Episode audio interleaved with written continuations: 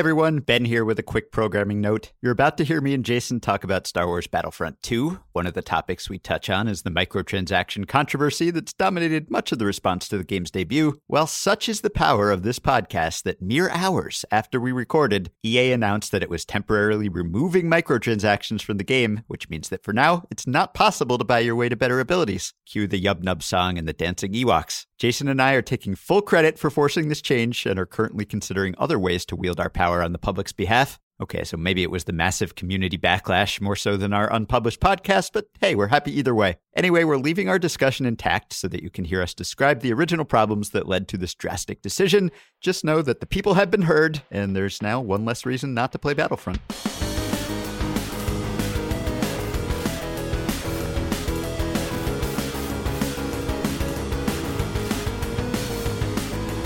Hello, and welcome to Achievement Oriented, the Ringer's video game podcast, part of the Ringer Podcast Network. Always two there are a co host in NYC, a co host in Los Angeles. I'm Ben Lindbergh, the New York based one. I'm with Jason in LA. Hello, Jason Concepcion. How are you?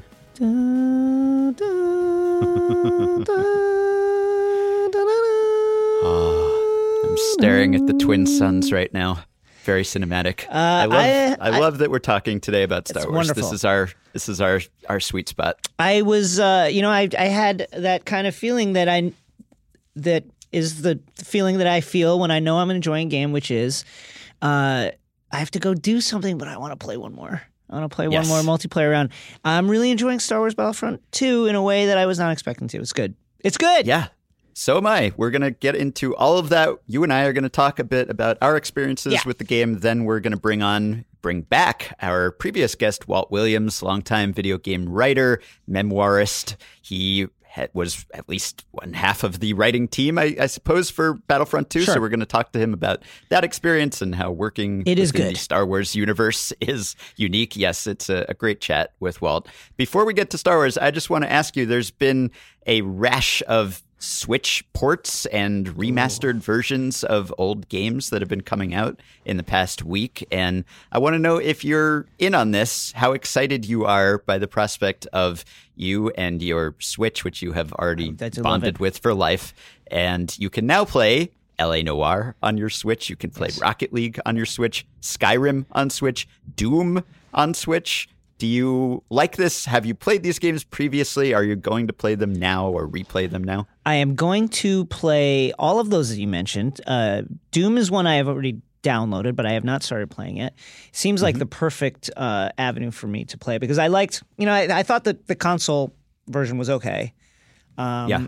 But I really think on Switch, it's going to shine. I haven't played it yet because I'm playing Battlefront and Mario, but mm-hmm. I'm I'm pretty excited to do it. And and then you know like any any excuse to get back into the Skyrim world is one that I will take.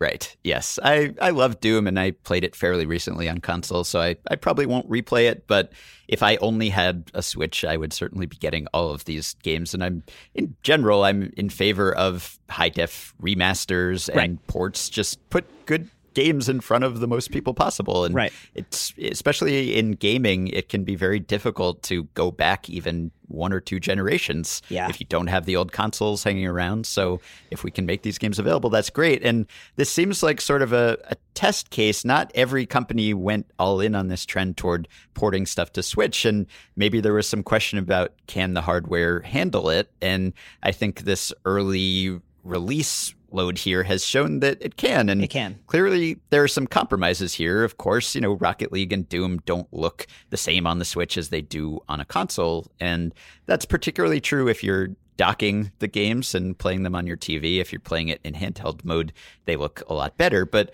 clearly they had to cut some corners here and dial down the resolution. And it seems like they prioritized the frame rate, which is important in games like Rocket League and Doom that are very fast paced. But I think that the market doesn't mind if you have to make some Nope. compromises on the visuals. We talked about this last week with Xbox One X. On the one hand, you have these new mid generation updates for the most powerful consoles ever. On the other hand, you have Switch, which is not close to the most powerful console ever or even of this generation, and everyone loves it. So Yeah.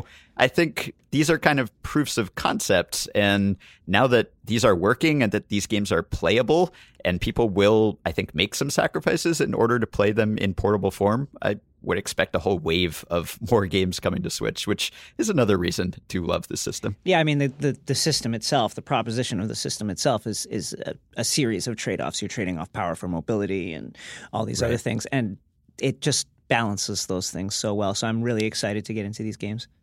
Yeah. And it makes me think I mean, was there a missed opportunity here for some other company? You look at something like PlayStation Vita, Right. which was a powerful handheld, but didn't really do what the Switch did. Right. And maybe it could have if it had been conceived of differently. But it it's sort of a, a niche system now just because it didn't really get the first party support. The price tag was kind of high. It could stream games from PlayStation locally, but you couldn't just play them portably. And I wonder what might have been with that system if Sony had kind of foreseen the, the Switch revolution, which, you know, I think until Switch arrived and we all had it in our hands, it was hard to see that it was going to work as well as it has. So I don't blame anyone for for missing that boat, but you do wonder if the opportunity was out there for some other earlier adopter. Yeah.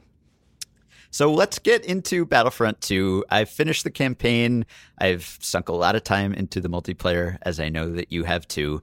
And we'll talk about the microtransactions and the loot boxes. That's a not really a separate issue because it is really tied very tightly into the game itself. You can't talk about one without talking about the other. And there has been a whole wave of negative response because of that and justified, I think. But the game Yeah. itself is good. The game is good. That We're is both the bottom really line. enjoying this game. The bottom Yeah. line. That game is good. I'm not as far along in the, in the single player in the story mode as you. I've Mm-hmm. been playing. Uh, I just get sucked into the multiplayer because it's good. Yeah. I mean, one of the problems I had with uh, the previous iteration of Star Wars Battlefront was that even just, I mean, listen, you're skinning Battlefront for Star Wars. That's it's Right. hard to fuck that up. Um, Yeah. But they did in that you know they have these massive maps and it, uh, constant experience of Star Wars Battlefront One was that I just you're just running around and you're tripping over some weird geometry of some tree root on Endor or Right. whatever it is. You're just it's was harder than it needed to be to navigate the maps. That's gone. Movement is very easy. Um, the player models are typically great. The laser beams look incredible when they're hitting things. The the weapon models are just appropriately boxy in that really great Star Wars way, and that stuff doesn't. Yeah. The weapons don't really look cool. It's much like the ships. You know, they don't really look cool. They look how you would imagine a ship would Yeah. have to look in order to work. And all that stuff comes together in a really great way. The the battles are big enough and not bullshit enough. There's there's some um, balancing issues that are kind of inherent to any Battlefront game, which is. Um, it, it just seems like uh, whenever there's a team winning, people start switching, and then all of a sudden you get into this run of games where you're constantly on a losing team and getting and getting rolled. But I, that hasn't become unfun yet because I just love looking at Star Wars characters running around and shooting things, and it's been really, really, really fun. Yeah, the license goes a long way. It goes here, a long and- way. and they make the most of it. And I mean, you could say the same about the first Battlefront or the 2015 version of Battlefront. It looks great. These games totally nail the look and the sound of Star Wars. Right. You have the John Williams music playing. You good. have Ben Burtt's sound effects It's good. perfectly transferred. It's good. You get that that adrenaline rush, especially if you're someone who's been a Star Wars fan for years. This is as close as you can come, really, to playing out those scenarios that It's you've great. daydreamed about. So, yeah, that covers up a, a lot of flaws, and there are fewer flaws in this game than there were certainly in its predecessor. And I've never found the core shooting of Battlefront games to be among my favorite. Just Yeah, sort of same. the the visceral moment to moment, you know, the feedback that you get from the character models and the bolts and all of that. I don't know if it's a lasers versus bullets issue or what, but the the core shooting, I I've never found it as satisfying as say Destiny's, for example. But in this game, there are five modes, right? And I've I've tried them all out. There's a, a good variety here. There's Galactic Assault, which Right. is your your big kind of twenty on twenty objective based big maps sort of thing, and then there's a, a smaller Strike version, which is also objective mode, but I think eight versus eight, and then there's a, a hero one, which is just it's sort of silly. It's like four Yeah. on four. It's like Yoda and Rey and Chewbacca just beating on each other. but the highlight here, and and then there's Blast, which is just kind of a standard free for all shooter mode. But for me, by far the highlight here, and really just worth the purchase price on its own, I think, is Starfighter Assault, It's which pretty good. is brilliant. Like I have almost given up on all the other modes because Starfighter Assault to me is just so much more fun and unique, really. Because ultimately, you know, Battlefront is a Star Wars version of many other online multiplayer shooters, and Right.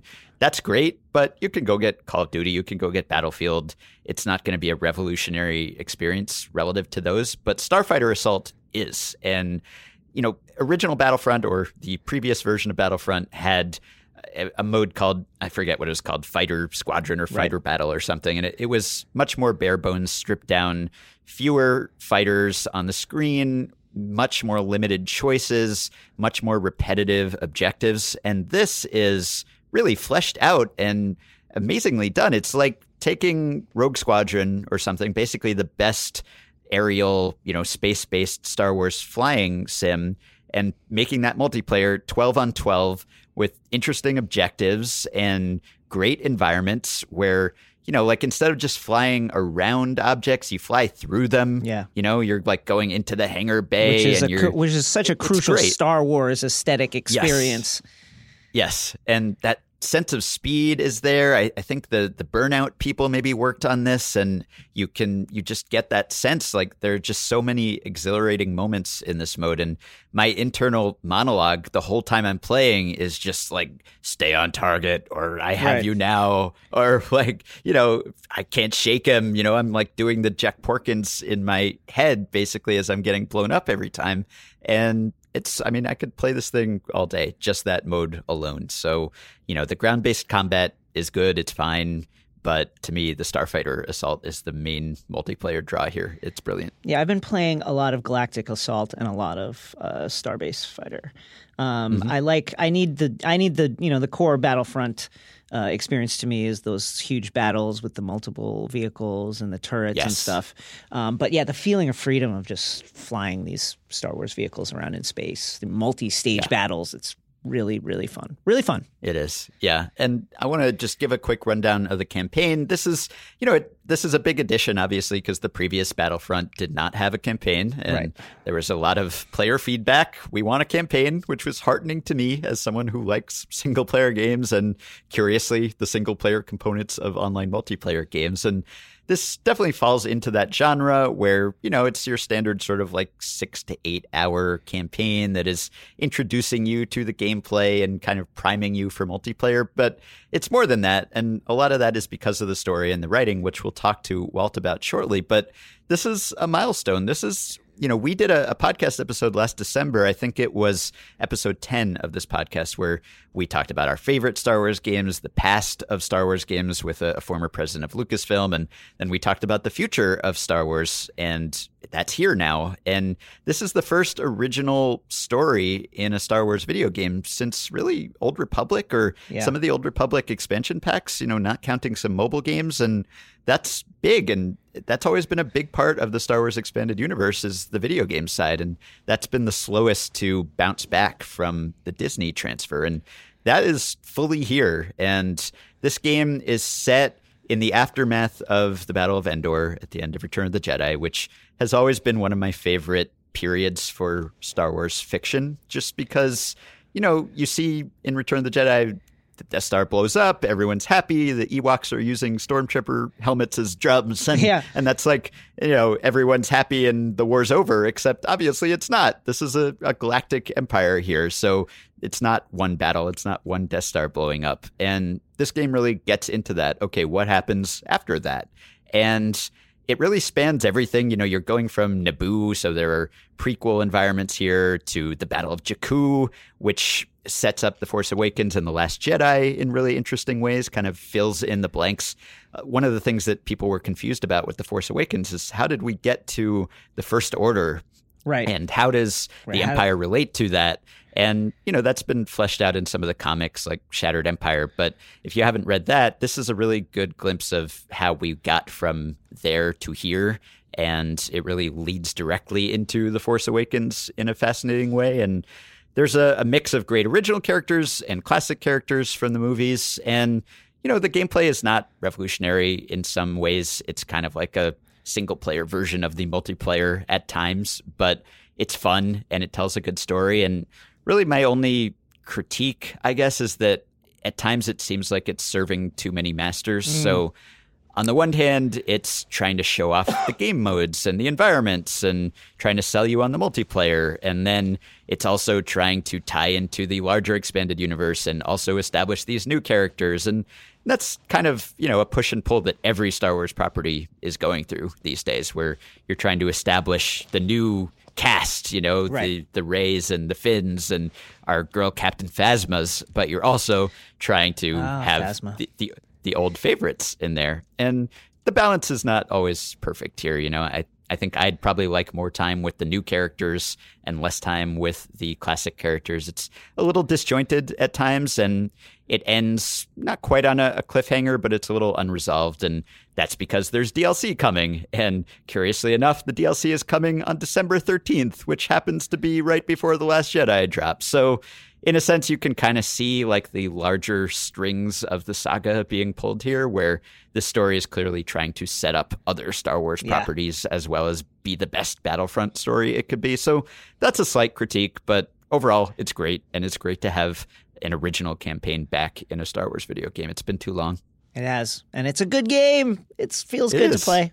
Very excited. It really is. Yeah, and you know the you can kind of see a, a difference in the voice acting quality the new characters are voiced just perfectly, like really great voice acting.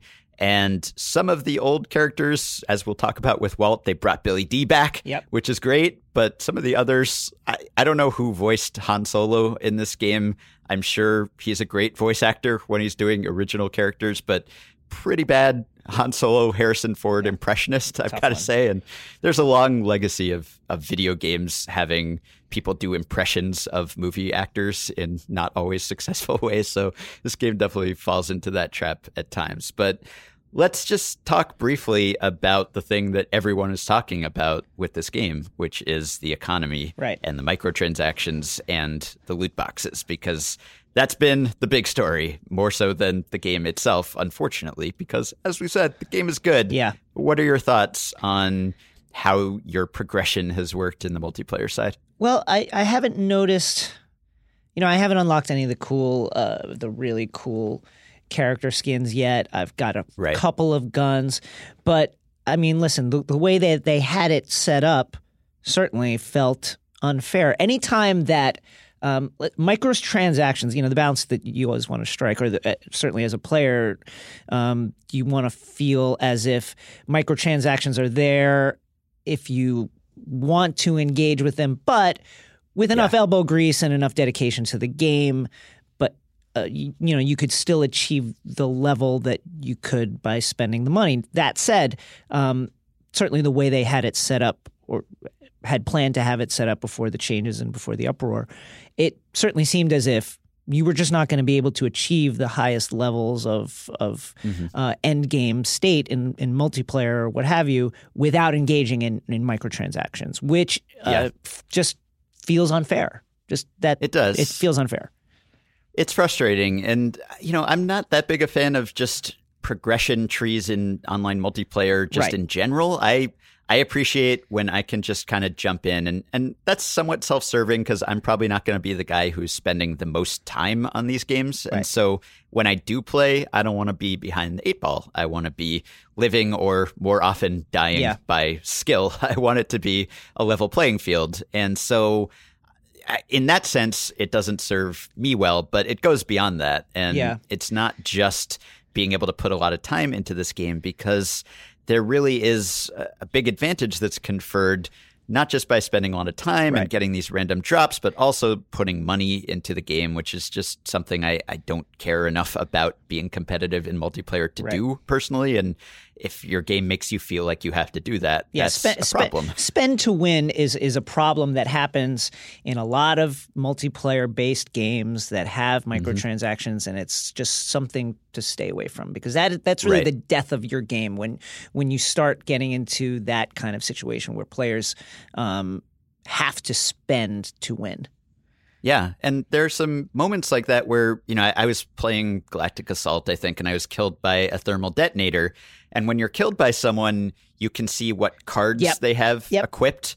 And so I was killed by a thermal detonator. Then I see that this person who killed me had an epic card, the the rarest kind of card that was for improved thermal detonators. And so I'm I'm thinking, well, would that have killed me anyway, or did it kill me just because this guy has either you know gotten the right random draw or put money into this game to get that rare card? And to be fair, you can't get some of the items just by spending. The most valuable and, and rarest items have to be from gameplay. But even so, it it's really it's a complicated economy. You've got credits, you've got crystals, you've got crafting points. Yeah. It's all about these star cards, which is equipping either passive abilities or active abilities that really make you significantly more powerful. And the problem is that, you know, even if you put time in or if you put money in, it's all random draws. So Yeah, you can't concentrate your resources how you want. You can't say, I want to be good at this. I want to unlock this. So I'm going to put my resources into this area. You still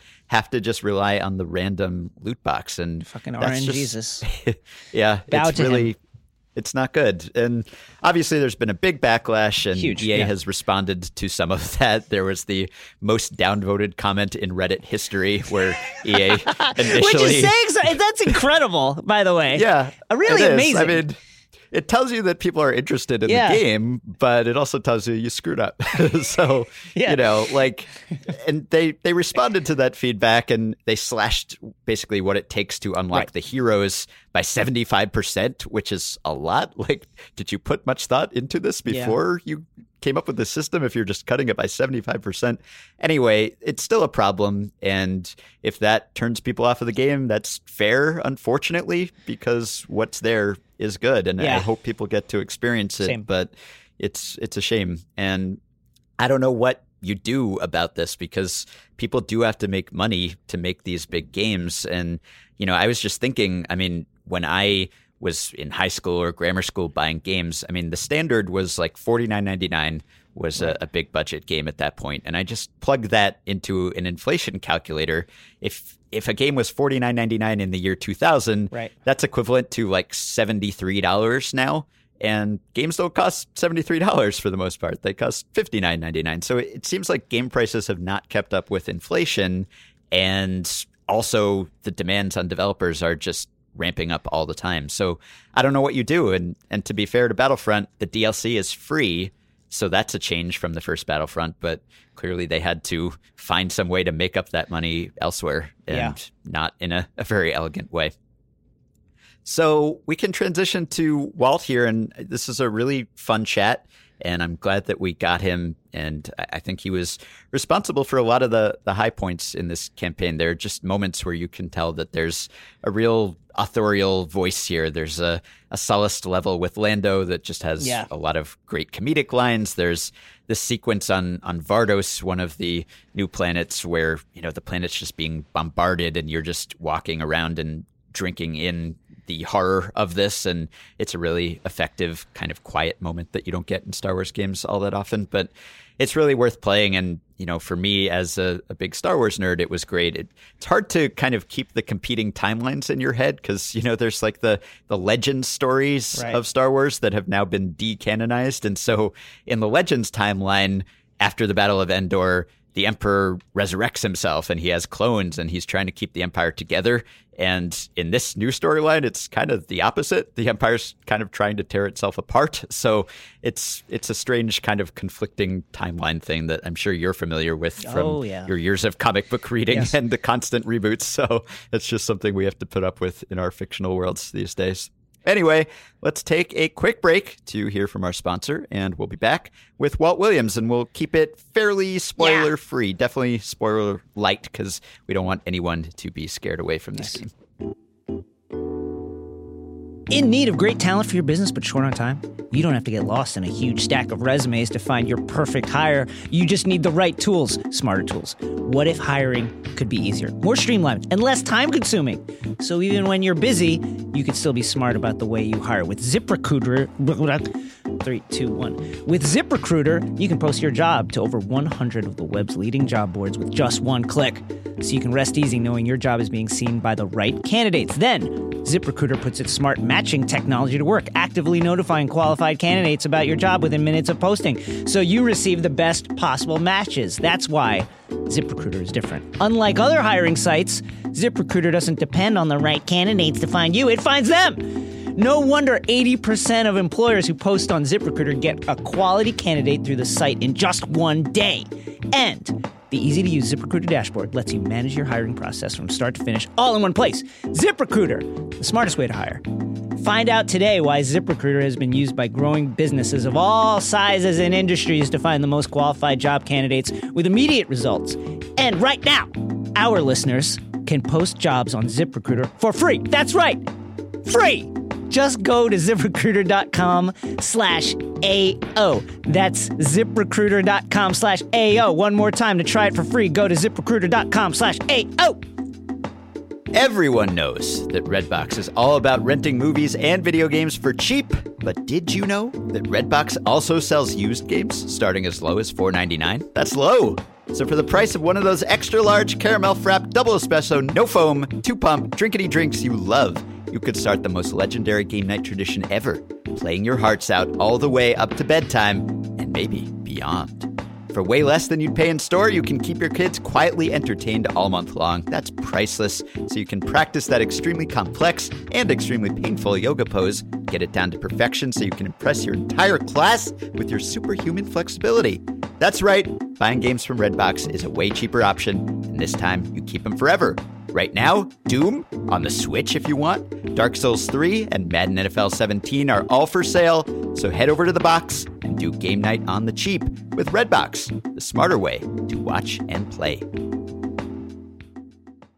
So we are rejoined now by Yeah. Walt Williams, longtime video game writer and author of the memoir Significant Zero, which we had him on to talk about in September. And Walt, last time we talked, you couldn't say much about Battlefront because the game wasn't out yet, and That's right. Disney would have sent Inferno Squad to silence you if you'd given anything away. But now that the game is out and you can speak a little more freely, we wanted to have you on again. So welcome back. Thanks for having me. I'm actually I'm super excited to be back. It was great talking to y'all last time, and obviously now that uh, Battlefront 2 is out, super excited to finally be able to say things about it. Yes. So, how did you get attached to the project, and at what point in the process did you get involved? Because I guess the world found out that there was going to be a single player campaign about a year ago, but I'm sure it was in the works already by that point. So interesting how it happened. I was uh, my wife and I were about to have our first kid, and we were getting ready to pack up out of San Francisco and move to Louisiana. Uh, and you were family is. contemplating getting out of the industry, or, or, Exactly. or at least in, in some capacity, according Yeah, to I your was book. I was thinking, well, I mean, Louisiana, North Louisiana, not a lot of game dev up here. Yeah. you know, a lot of woods, a lot of farms, not much game development. So I figured, you know, it was just going to be the way it, it panned out. And I get a call uh, one afternoon from uh, Mark Thompson, uh, EA Motive, who's game director on Battlefront 2, and he's like, "Hey, you know, I really liked what you did in Spec Ops. We are doing a single player campaign for Battlefront 2, and would you like to write Star Wars?" and he he told me when they would want me to start. So so he, you you say that, but here's the thing. He wanted me. They wanted me to start. It would have been about two weeks before my child was supposed to be born, which meant it could be the week my child was born, Right. and I would have been on the other side of the continent in Canada while my wife was alone in uh, Oakland. And so I said, I explained everything to him, and they and for what it's worth, Mark said, if there's a reason to say no, that's probably oh, that's it. nice. But What an amazing human it. being. She'd Yeah. understand. It's Yeah. Star Wars. Your future child would Right, I- understand why you weren't there. Right. So that afternoon, after we get off the call, I'm thinking I'm just going to have to say no, uh, just because of the, log- the logistics of it. We go to get an ultrasound. We're sitting in the lobby, waiting for the doctor to call us back. I'm being a very supportive husband by perusing Twitter, uh, and um, that's when I see John Boyega tweet to EA, "Where's my uh, Star Wars Battlefront single player campaign?" Right. All right, exactly. And I show it to my wife, and she just stares at it silently for a second. Then she looks at me and she goes, "You have to say yes now." Because Finn wants you to write him a Star Wars game. I was like, "You're right. I Wow. there's no way around it now." So we we said yes. Worked out a, a slightly earlier start time for me, so I could be up in Canada uh, without having uh, the fear of my wife going into labor looming over me and get everything started. And then everything worked out fine and uh, went from there. And it was to answer the rest of your question, it was right at the beginning of the process. There Yeah. was nothing on the table. I went up there, we sat down, uh, me and the team and Mark, and hashed out our uh, full idea for what we thought the game would be. And the next week, we were in San Francisco at Lucasfilm pitching it to them. Could you? Could wow. you? Did you consider, uh, you know, bringing a laptop into the delivery room and just having it in there? You could, Well, you could so- record it like that, and you could do uh, even, you know, there's the there's the voice dictation uh, technology now where you could be, uh, you know, actually, you know, active in, in the birth process and providing emotional support, but also writing just with your voice. I would I would be hesitant to reveal this on air if I hadn't already told my wife this, but um, I so I was on text duty while uh, we were in labor. So in between contractions and that, I was texting family to tell everyone how everything was going because our family's in Louisiana and Texas, and we were out in California alone. And about every 30 minutes or so, I would get an idea. So in my text duty time, I would then shoot uh, some brainstorming in a text over to my co-writer Mitch Dyer. Hey, so I know my wife's in labor right now, but what if this happened in Mission Three? I'll get back to you. I might have a baby soon. Bye. And um, would just keep it like the literally the day before we I woke up at 8 a.m. I re- went downstairs, didn't even take a shower, just went straight to my computer, logged on to a conference call with Mitch and Mark, and we did an eight hour conference call where we nailed down the entire story because we knew the next day my wife was going into labor. And it was like, we just have to have everything done because I'm about to be completely hands off for a good period of time. And boy, was that a inter- that was a fun 48 hours. yeah. So, how did you guys pin down the time period and the basic parameters of the story? I'm always fascinated because with Star Wars, there's so many competing demands and so many competing properties, and there are comic books and books and the movies, of course, and and Battlefront 2 really weaves itself in all of that stuff and sort of spans the entire saga in a way that a lot of things don't. So, did you get a directive like, hey, we want it to be something like this, but within these parameters, you guys can do what you want? Or did you have free reign, or how did that work? it was a mixture of both. So when I came in, Mark said we're, we'd really like it to start at the end of Jedi and span all the way to uh, the Force Awakens. Mhm. Uh, following one character, uh, we would prefer if uh, being frozen in carbonite was not involved as a way to jump time, um, and that was basically it. He's like, you know, what what can you come up with with that? And I was like, that's that's great. And and where that came from is that you know, final, uh, episode eight was uh, was still out in theaters. And so, mm-hmm. coming at it from a fan perspective, like Mark and Motive, they were thinking, you know, what's interesting here is this 30 year gap between Jedi and The Force Awakens. That Right. filling in some of that is interesting for us as creators, but also as fans because we want to know what happened during Yeah. that 30 years. So starting to bridge that gap would be really, really great for us. And Lucasfilm was like, yes, absolutely great, go for it.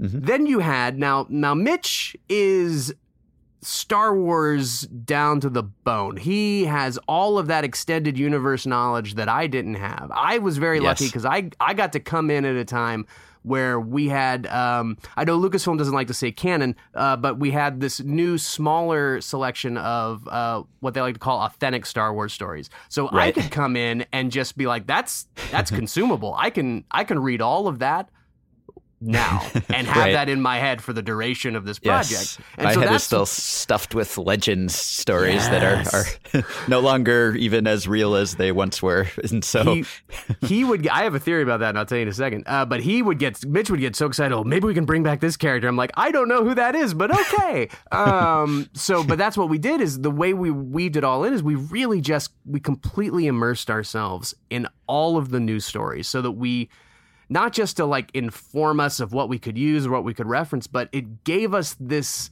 sense that we weren't writing a story in a vacuum, that this was an event happening on a grand scale with all these other events. And it really gave us this feeling that we were adding something into history or telling a part of time in history and not just something on its own. Because we're drawing lines and connections to all of these uh, other different characters and, and Right. events that are happening. And it just felt so much more real to us and immersive for us as writers. And so that was a lot of fun for us. And I know we both really enjoyed that aspect of it because there's something great about writing a Star Wars story, which is that you get to buy all of the books and comics and toys, and your family can't say no. You get to go, no, no, this is research. I really need this Han Solo figure.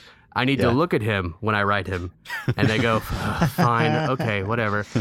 And uh, that's a wonderful thing to happen, especially when you just had a baby. Um, so, yeah. um, obviously Lucasfilm is you- we're working with IP like this. Um, there's going to be a lot of questions about security, no leaks, having things, keeping things really close to the vest and in house. Did they have? Were there any special security measures when you're working with material like this? Like, can you? Can you just go to a Starbucks on an open Wi-Fi and write, like on Final Draft, write your script for Star Wars Battlefront 2, or do you have to do something else? So I always I, I write at home just because eh, I I need that silence and isolation. But there was a point where my my laptop upgraded to the latest Windows and it somehow bricked it, and I couldn't get the screen to turn on. And I took it to the store to to have someone look at it, and they were like, "Well, can you leave it and we'll get it going again?" And I was like, "No." No, I, I, I can't do that because my desktop was nothing yeah, but Too different drafts of the script and like notes on other stories that were going on. I think I probably had a link in there to uh, stuff that was happening in uh, Rogue One, which hadn't come out yet. And I'm just like, I'm gonna have to go home and just hit this with a hammer until it works. I can. I'm sorry, no, I cannot leave my computer with you. Um, so I mean, you you kind of learn to juggle that kind. of Like you're just you think, what can I do where? And basically, there is a little bit of it that is nothing. You can do nothing anywhere in public uh, when you're working with a lot of this stuff. But what, uh, the other thing is, I found sometimes people are like, well, what are you working on? You'd be like, oh, I'm writing on a Star Wars thing. And people would give you this look like, huh, sure you are. So even if like someone saw it over your shoulder in a Starbucks, when you're in Bossier City, Louisiana, most people are thinking, oh, look, he's writing himself a Star Wars story. That's cute. No one's going to actually believe that you're sitting in a, in a Starbucks writing Star Wars here. So that was a nice little bit of freedom. I have successfully fought my laptop's attempt to upgrade my operating system for three years now. I think I'm still on Windows 7. I'm never giving it up. It's So- brutal when it does. You're, you're doing the smart thing. Yeah. Yeah, right. So tell us about working with the Lucasfilm Story Group, because for people who don't know, there is a, a high council of Star Wars Yeah. scholars at Lucasfilm who are the authorities on everything and oversee every aspect of the Star Wars saga. And so when you're working within that universe, you have to consult them, run things by them. And I'm curious how that worked. How frequent was the consultation and how helpful was it? So when you go into a relationship like this with with uh, working on a licensed game and working directly with the company that owns it and controls it, you never know what that relationship's going to be like. And admittedly, we were very nervous. That our first pitch meeting, you look around, you're like, I'm in the middle of Lucasfilm. I'm surrounded by 10 members of the story group, and I'm about to tell them what I think a Star Wars story should be. This is going to go terrible for me. Uh, and you start talking and you see them all paying attention. You see them all smiling and nodding and really listening and getting into it and asking questions to because they really want to understand where you're coming from, what you're doing, and you begin to realize, wait, all of these people are as big Star Wars fan, big of Star Wars fans as I am. They love this. They get up every day and come to work, and they're excited to make Star Wars just as much as I am, and I'm here day one. it is they they are such a collaborative and supportive group. They work so hard to help you find exactly the story that you want to tell and give you uh, the support that you need to tell it. Uh, at no point in time w- did we ever come to them with an idea where they were just like, no, you can't do that. If it was ever, they would always have a reason. And even if that reason was just, no, you can't do that, and we can't tell you yet. Why?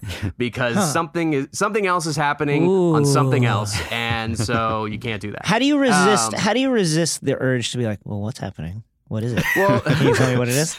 Can you give me so any kind of hint on what it is? I tried to. I, what about I this? Char- what about those. this character? every I, I, limited myself to three questions every every time we would go out to dinner with them, which would be every few months. We'd go out to dinner and be like, okay, so here's my three questions for tonight. What was up with this one? And you can just say I can't tell you. That's perfectly fine. Or what was this? And you know they're they love answering those kind of questions because uh, you know sometimes and sometimes they're like we have no idea. George might have had an idea, but he didn't tell anyone, so we don't know the answer to that. It's like oh okay that's great. Um, but so they're balancing all these different stories, the ones that have already been told. Uh, they're thinking in their head about stuff that's happened in the, in the EU, in the Legend stuff. They are balancing the stuff that's in production that you don't even know about. They're balancing stories five, six years down the line, seeding things that you don't even know, and also trying to help you tell the perfect Star Wars story that you can tell that's not going to be stepping on the feet of any other stories. It's going to feel original and unique to what you want to do and I can I can't stress enough how amazingly supportive and wonderful it was to work with them. It was so much fun. And part of that is because, you know, they really made the experience probably one of the best writing experiences of my career because they were just so collaborative and involved and really excited about everything we were doing. We would we would talk to them pretty much on a weekly basis. Mm-hmm. Yeah. So the campaign puts you in control of new original characters created for the game and also classic characters that everyone knows. So I'm curious about which you enjoyed more or what were the benefits and, and drawbacks of each. Because I have to imagine, just as a fan, thinking, I'm writing lines for Lando right now. And when I write a line for Lando, that is now officially Lando's story. It's cemented in the Star Wars universe, and that's got to be cool. But on the other hand, it's got to be nice to kind of put your own stamp on Star Wars and create characters who've never been seen before.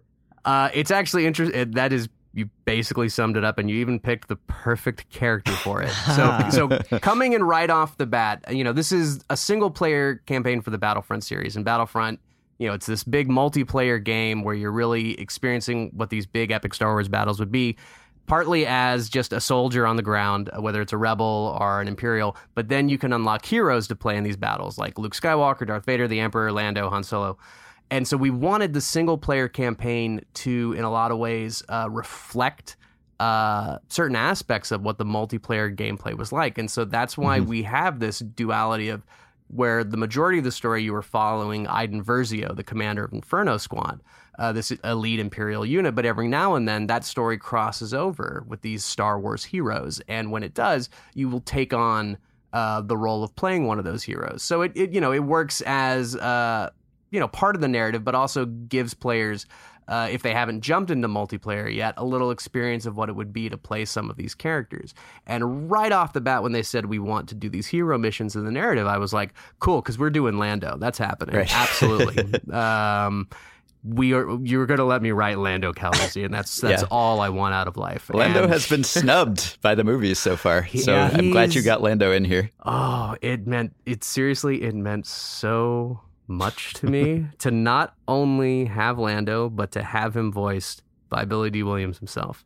Uh, was such a joy. That is I'm I'm honestly I'm done. I don't really have too much more to accomplish in life at that point. I'm pretty well uh, pretty well checked out. So, how do you stay professional in a, in a situation like that? When it, oh, I'm I've pitched Lando. They said yes, and not only that, but they're giving me Billy Are you just like, yeah, okay, good. Uh, when's he coming in? How do you like? How do you how do you comport yourself in a professional manner with your corporate overlords uh, while dealing with stuff that's really this the you know the stuff of childhood dreams? Um, well, uh, I find that there's usually a broom closet somewhere nearby. um, and so if you can bite the inside of your lip for Yeah. the duration of the conversation, then you can go somewhere and you can scream into a mop very loudly and uh, no one will know. It worked out well for me for the whole year and a half that we were working on this project. Uh, but that when the Lando, uh, Billy Dee coming on as Lando was, I think, one of the last uh, pieces of wonderful information that I learned uh, towards the end of the project, and was just.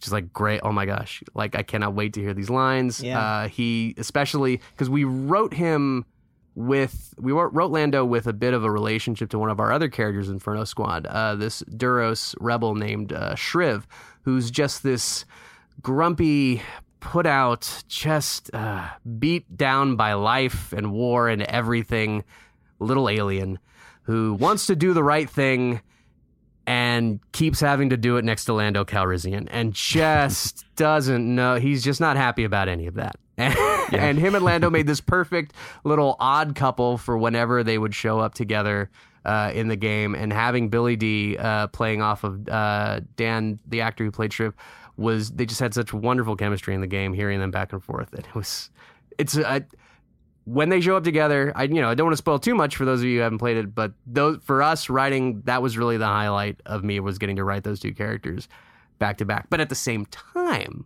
going back to these original characters, Shriv was one, but writing someone like Iden Versio, creating this imperial character who uh, played amazingly and brought to life uh, by Janina Gavankar, um, to someone who uh, embodies a part of the empire we've never really seen before. This kind of elite soldier who has the freedom to uh, make these command decisions on the fly to adapt and isn't totally tied down to this rigid imperial structure because they have to solve problems that no other unit can solve.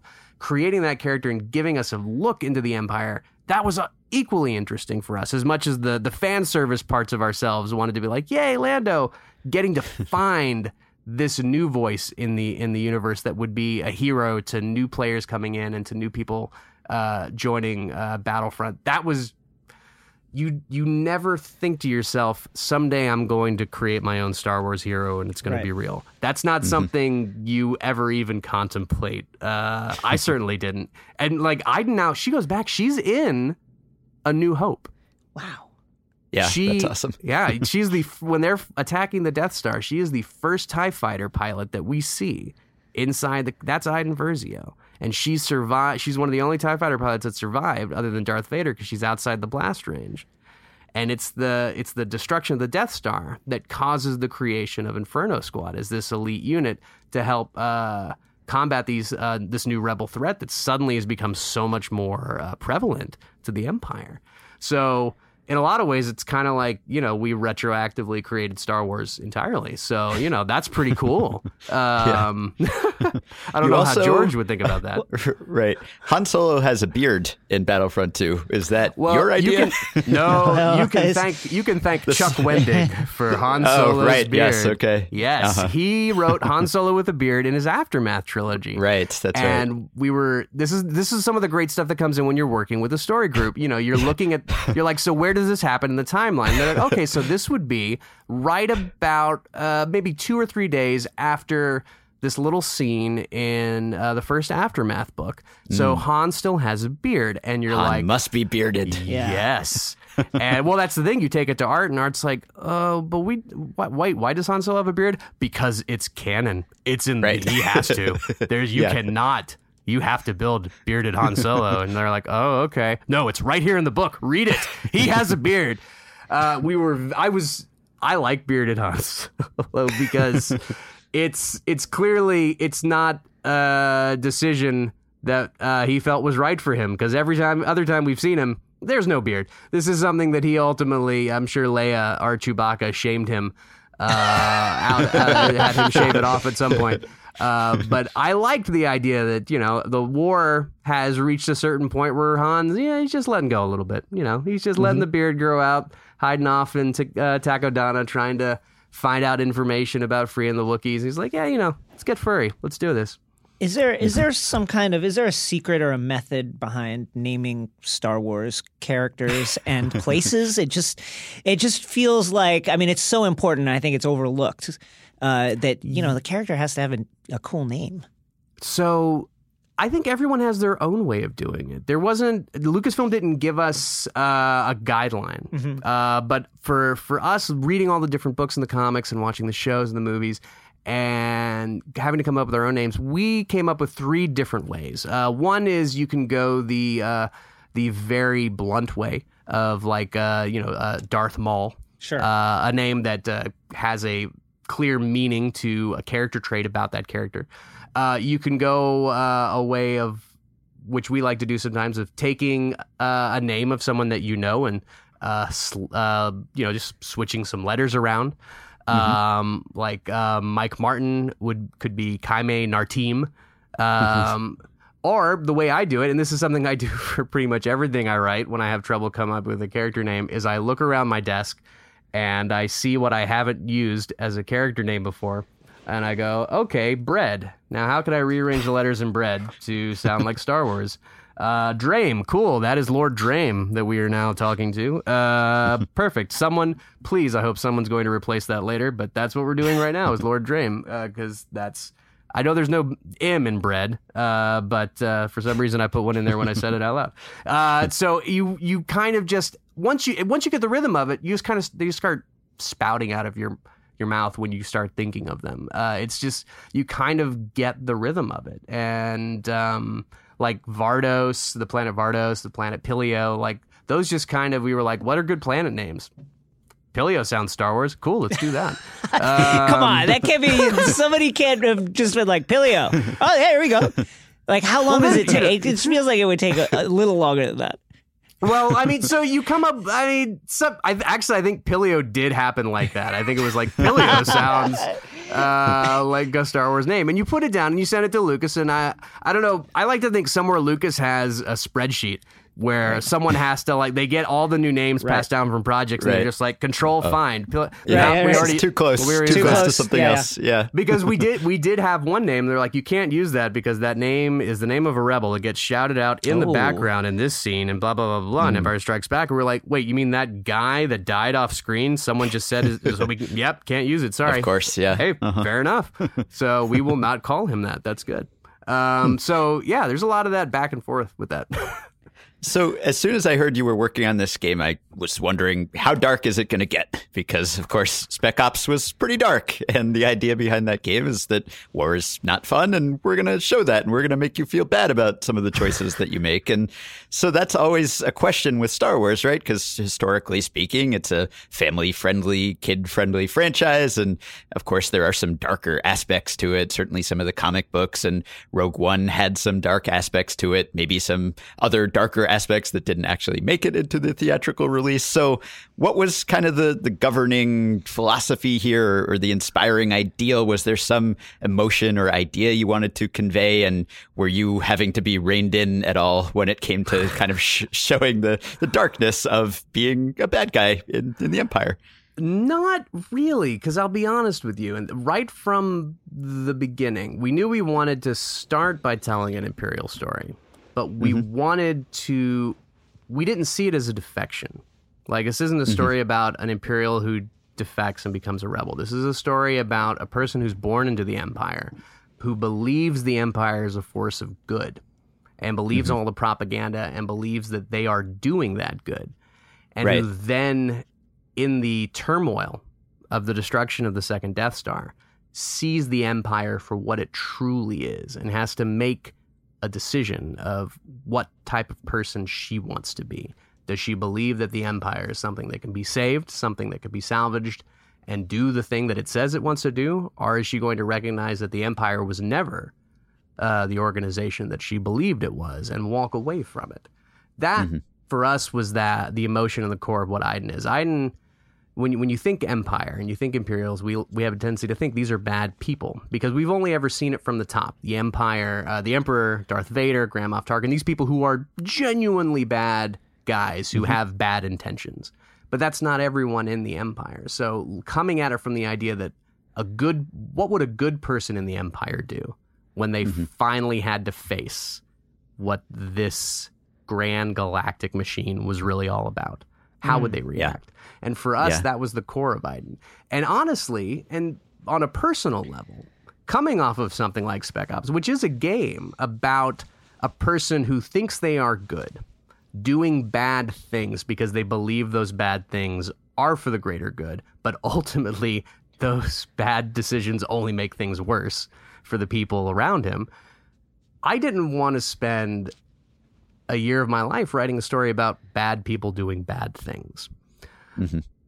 I needed to find hope in Iden's journey as much as Iden needed to find hope in her journey. And you, you don't hear people talk about that a lot when they talk about writing video games because we tend to focus on what we want the player to be feeling. But I wanted, in, in this case, you know, I wanted to find a message of hope in a war story that I could take the player on. And maybe maybe it's because I had just had a kid. I I couldn't tell you, but like uh, coming in, I definitely was like, I don't want to take Star Wars to the dark places of. I don't want to lower Star Wars to my level. I want to rise to the level of Star Wars in telling a story that can, at the end, when you walk away from it, makes you believe that things can possibly be okay.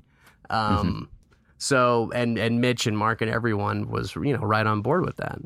Yeah, it's very rare to get that perspective in a Star Wars game. Of course, there's TIE Fighter, the classic, and maybe the Imperial Agent stuff in Old Republic, but for the most part, you're playing as someone on the good side and if you're doing anything bad it's it's very briefly so i enjoyed just getting a, a taste of that at least in battlefront 2 before Yeah. ultimately there is a, a change And also, you know, I, I do feel like I think there's room for those stories that are entirely imperial, but for something like that, it can be tricky to do in a video game, especially in a video game uh, like Battlefront that is mostly about a soldier on the ground experience, where you know you're shooting, you're in combat. If you really, you know, when you want to explore a character on that side, you want to be able to get into their head. You want to see how they're thinking and feeling internally, and and I feel like you know books are honestly probably a little bit better for telling a story that's entirely about the imperial side, just because you can get more uh, into that character's mindset about the things happening around them. It, it you know it can be very hard to to go that deep in the middle of you know a, a massive uh, battle, space battle over the planet of Jakku. You're not going to be Right. thinking too much about that internal monologue. It's more like, hey, wow, we've got star destroyers crashing straight for us. We need to do things. You know, it it becomes a little bit harder to get that in depth. So. Mm-hmm. Yeah, I actually, you know, as as great as the set piece battles are, where there's something happening on every inch of the screen, I really enjoy in Star Wars games kind of the the smaller scale stuff, the behind the scenes stuff, where you get a glimpse of an aspect of Star Wars settings mm. that you might not have time for in a movie. So there's a lot of that in Battlefront, I think, where you're in a factory or you're in a city and you're seeing kind of, you know, not just Main Street, but some of the, the side alleys of Star Wars, which I really always appreciate. Oh yeah, that's some of the the most fun part about doing the world building. Like Mitch and I would sit down and be like, "What are things we haven't seen in Star Wars? Like, what are the type of Right. uh, facilities and businesses and places that would clearly exist in this galaxy?" And we have a whole list of stuff. So Lucasfilm, you know, if you want more stuff, you know, feel free DLC. give us a call. Yeah. We're ready. Yes. Uh, but like, you know, we have all these this list of all these different things. Like, what would you know? We've been to Bespin. We've seen Cloud City. Clearly, that's not the only thing on Bespin. What is what else would be on Bespin? What is Bespin about? You know, it's a Tibanna gas mining planet. Okay, well, mm-hmm. what would somewhere else on Bespin look like? Where do the poor Right. people work? Where do they live? You know, Yes. what is it? What's a gas rig look like on this place where we've only ever seen the rich pleasure city?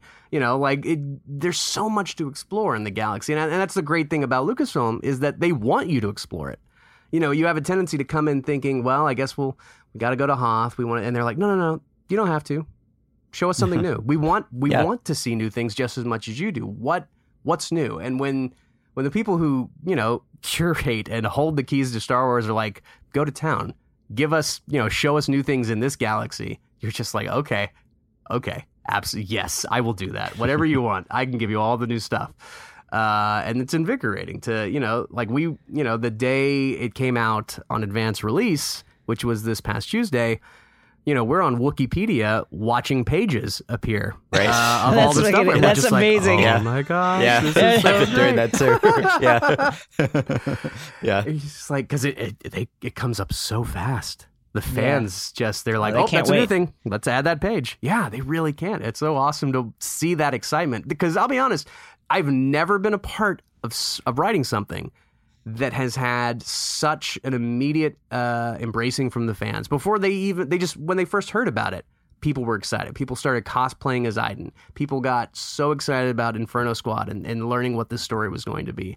And that excitement feeds you because it's rare to uh, be working on something that instantly is embraced like that. And so now you're like, wow, we got to live up to their expectations. We got to write even harder. And you're Totally. already writing as hard as you can.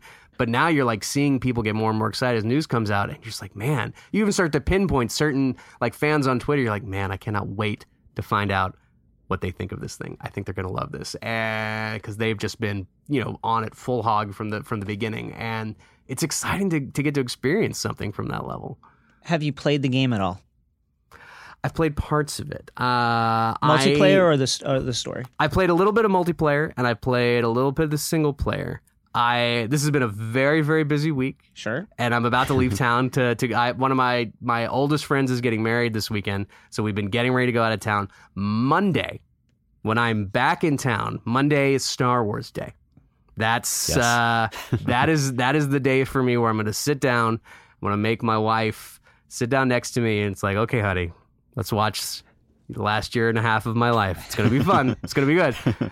We're gonna play Yeah. this together. We're gonna have a good time. Uh, but I have been holding off, waiting for that day because it's just been. And let me tell you, it's been hard not being able to sit down and play this week, watching other people play it because I want to. I really do. but this has Right. been just the busiest week in my house. Uh, that's the thing. You know, you got an 18 month old baby. Uh, I guess that's a toddler technically. I'm running around. And it's just like, yeah, you you have to find special times to sit down and play video games. Yeah. Yeah. So, last question. I don't want to ask you really about the economic aspects of the game because A, I don't want to get you in trouble. And B, I know that's not really your area. You wrote the story.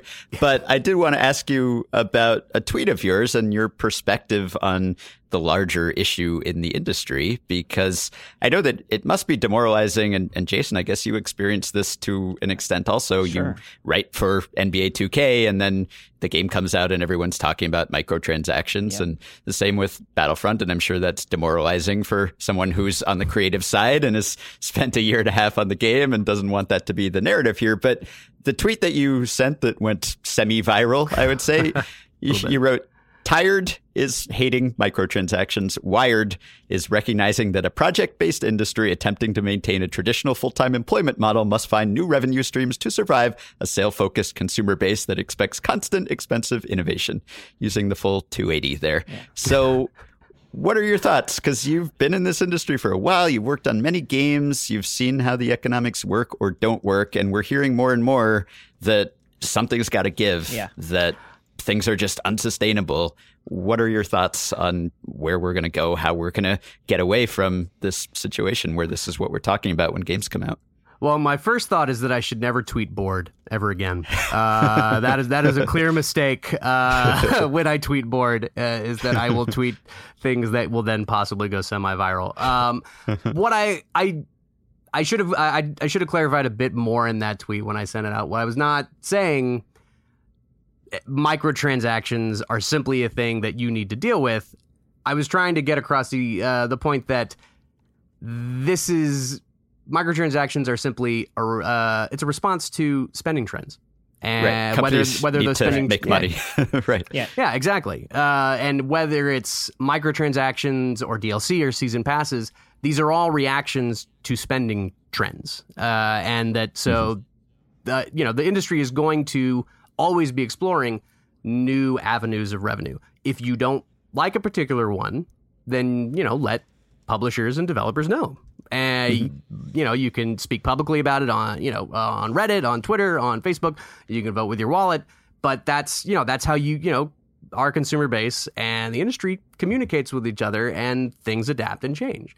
Um, the matter of fact is, you know, there are certain spending trends that have caused companies to have to try new models. And that's, I think, with a lot of different mediums. I mean, you know, when you get uh, into journalism and, you know, newspapers and magazines and, and online news services and paywalls, everyone's constantly trying to find uh, new ways to pay their employees um, mm-hmm. and, and, and meet their margins. And so some of them, some of them work, some of them don't. And yeah, I mean, outside of that, I don't really have too much. Like you said, I wrote the story uh, on the motive side, right. so like I had nothing to do with any of the design aspect of it. But I can I can understand, you know, why sometimes people get upset about these things because it's a new it's a change to how we see the games that we're playing, and people mm-hmm. have to digest that and decide how they feel about it. Right. Yep. Well, I'm glad that the money was there to pay you to work on this game because the campaign was a treat. I really enjoyed it. And thank you so much you said a, a, few minutes ago that you know no one ever dreams of creating their own Star Wars characters. Speak for yourself. I've I've been thinking about it for for 20 years or so. I'm I'm available. No one's calling, but I'm thinking about it. So I'm glad that you got the chance to do that. And again, if you haven't read Walt's book, it's called Significant Zero. Go get it. Go listen to our interview with him. It's episode 53 of this podcast. Always a pleasure to have you on. You can find him and read his occasional bored semi-viral tweets at Walt D. Williams. And Walt, thanks a lot for making some time. Hey, yeah, thanks for having us. It was great.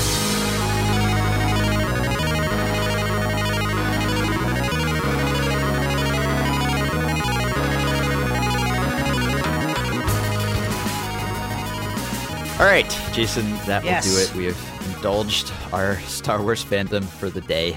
It's Just, great. We're going to take a quick break before we talk about nothing but Star Wars a month from now in our, our various job incarnations. So we're going to be back next week. It is Thanksgiving. We're going to be traveling. Everyone's going to be traveling. And so what we're going to do is a mailbag episode. We haven't really done one of those. We've mailbag. taken occasional questions, but full mailbag episode, the go-to move for podcasters who are on the road and don't have a topic. So we're going to ask all of you to supply the content for us. So please tweet at the podcast Twitter account at Achievement Pod, and we will collect all those questions. We will discuss them next week. Again, that's Achievement Pod. We'll be back in our regular slot. You have been listening to Achievement Oriented, part of the Ringer Podcast Network.